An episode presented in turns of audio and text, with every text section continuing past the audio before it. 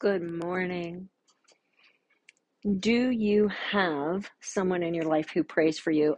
A better question, I guess, would be, who is the person in your life who prays for you? Um, when I ask that question, a flood of faces comes to my mind. And I sure do hope and pray that when I ask you that question, a flood of faces comes to your mind. Um, just this past week, um, I have been beyond blessed with friends and family who have prayed for me, like consistently. Let me know how you're doing because I'm expecting a yes from God. Prayed for me. And um, that is something that I love about the body of Christ, about the, the church. I love that we love each other. I love that we um, mourn with those who mourn and giggle with those who giggle, and that we pray for each other. And you know, I I guess I don't realize it. I don't realize how important it is to someone when I say, I'm praying, I'm praying for you. Or when I stop what I'm doing. Someone did that for me literally today. Stopped mid-sentence and grabbed my hand and prayed for me. Um, I guess I, I don't realize how important it is to them until I realize how important it is to me. Um, everyone needs that, the encouragement of knowing that someone cares enough to pray for you, but then the encouragement of realizing answered prayer. And and seeing the process that God went through as people prayed. You know, what did he do for you? James chapter five says, the prayer of a righteous person is powerful and effective. And, and it even says in that same verse, confess your sins to each other and pray for each other that you may be healed. And I just envision that as kind of... um. a confession of, here's what I have going on in my life, you know, and, and that could be, some of it could be sin. Some of it could be just, I'm confessing to you that I have a need, you know, I'm confessing to you that, um, I'm, I'm not, I don't have it all together. And it, James, he uses the example of Elijah. I heard a small Uh, snippet um, of Corey Russell speaking about this, and uh, Corey Russell got pretty fired up. Um, but you know, when this past week, when it really hit me, when I was reading in Exodus about Moses, and in Moses thirty-four, some of my favorite verses there are when God tells Moses who he is. He's he says. Um, to Moses, uh, he came down in a glory cloud and he proclaimed his name. He's like, Moses, I'm going to tell you my name and I'm going to tell you who I am. And I love this scripture because it's not Moses telling me about who God is. It's not the Apostle Paul telling me about who God is. It's God coming down to Moses saying, here's who I am. I am the Lord. I am the compassionate and gracious God. That's what he says about himself. That's the first word he uses about himself, compassionate and gracious, slow to anger and abounding in love and faithfulness. And and what what do you think happened? What caused God to come in, to rush in and say, let me tell you who I am, Moses. Let me show you who I am, Moses.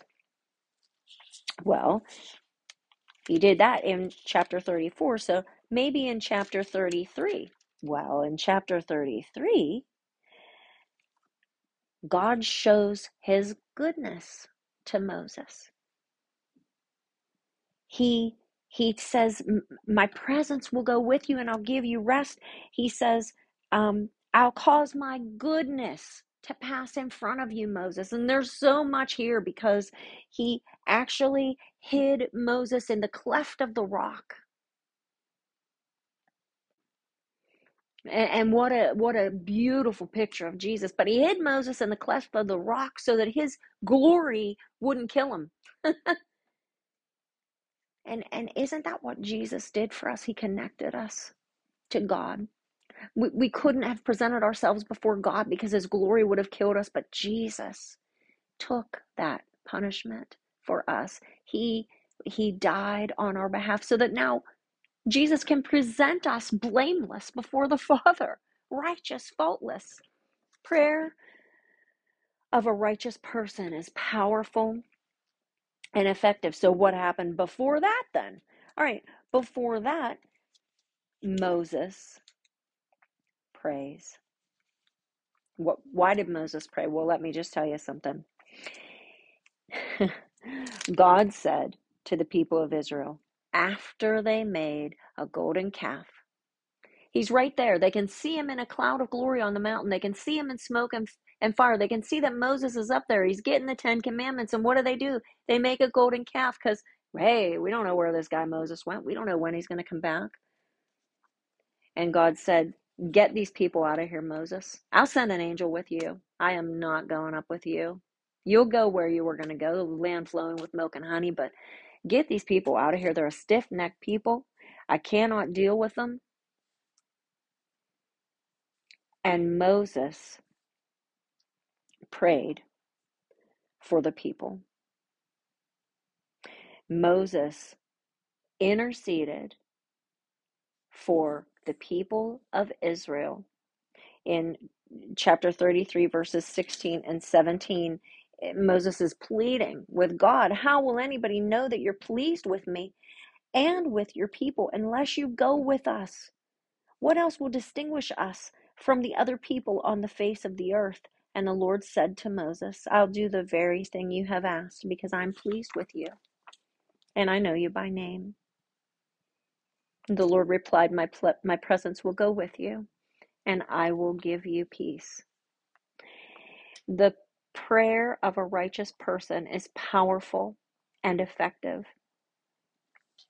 Moses prayed for the people of Israel, and the next thing you know, God is coming and and showing his goodness to Moses, his mercy and compassion to him. He is coming down and telling Moses who he is. That prayer that Moses prayed on behalf of somebody else brought him more intimacy with God. God actually came to him and talked to him and said, Moses, I'm so pleased with you for, for praying, for interceding for the people. Let me tell you who I am. Let me show you who I am. Who is it that you know is praying for you? Thank God for that person. Be that person who's praying for someone else. Because when you are that person, God is going to come rushing back at you with intimacy. He's going to show you more of who he is. He's going to um, teach you more about his heart, his compassion, his grace, his love, and his faithfulness. And you can see it right here by the way that uh, Moses prayed for the people of Israel. I know we worked our way backwards, but if you work your way frontwards, the people of Israel screwed up royally. They made a golden calf. And they confessed it reluctantly to Moses. And God said, I'm done with those people, Moses. And Moses prayed.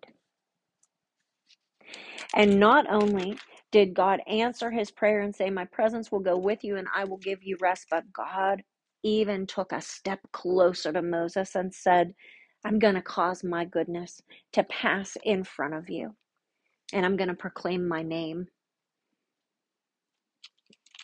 And God even did more than Moses asked by, by hiding him in the cleft of the rock and speaking to him about his nature and his character. Be that person who prays for somebody today. Be that person who reaches out to somebody who you knows, who you know needs encouraged, and, and, and pray for that person today as you go into this week. It's going to be a great day.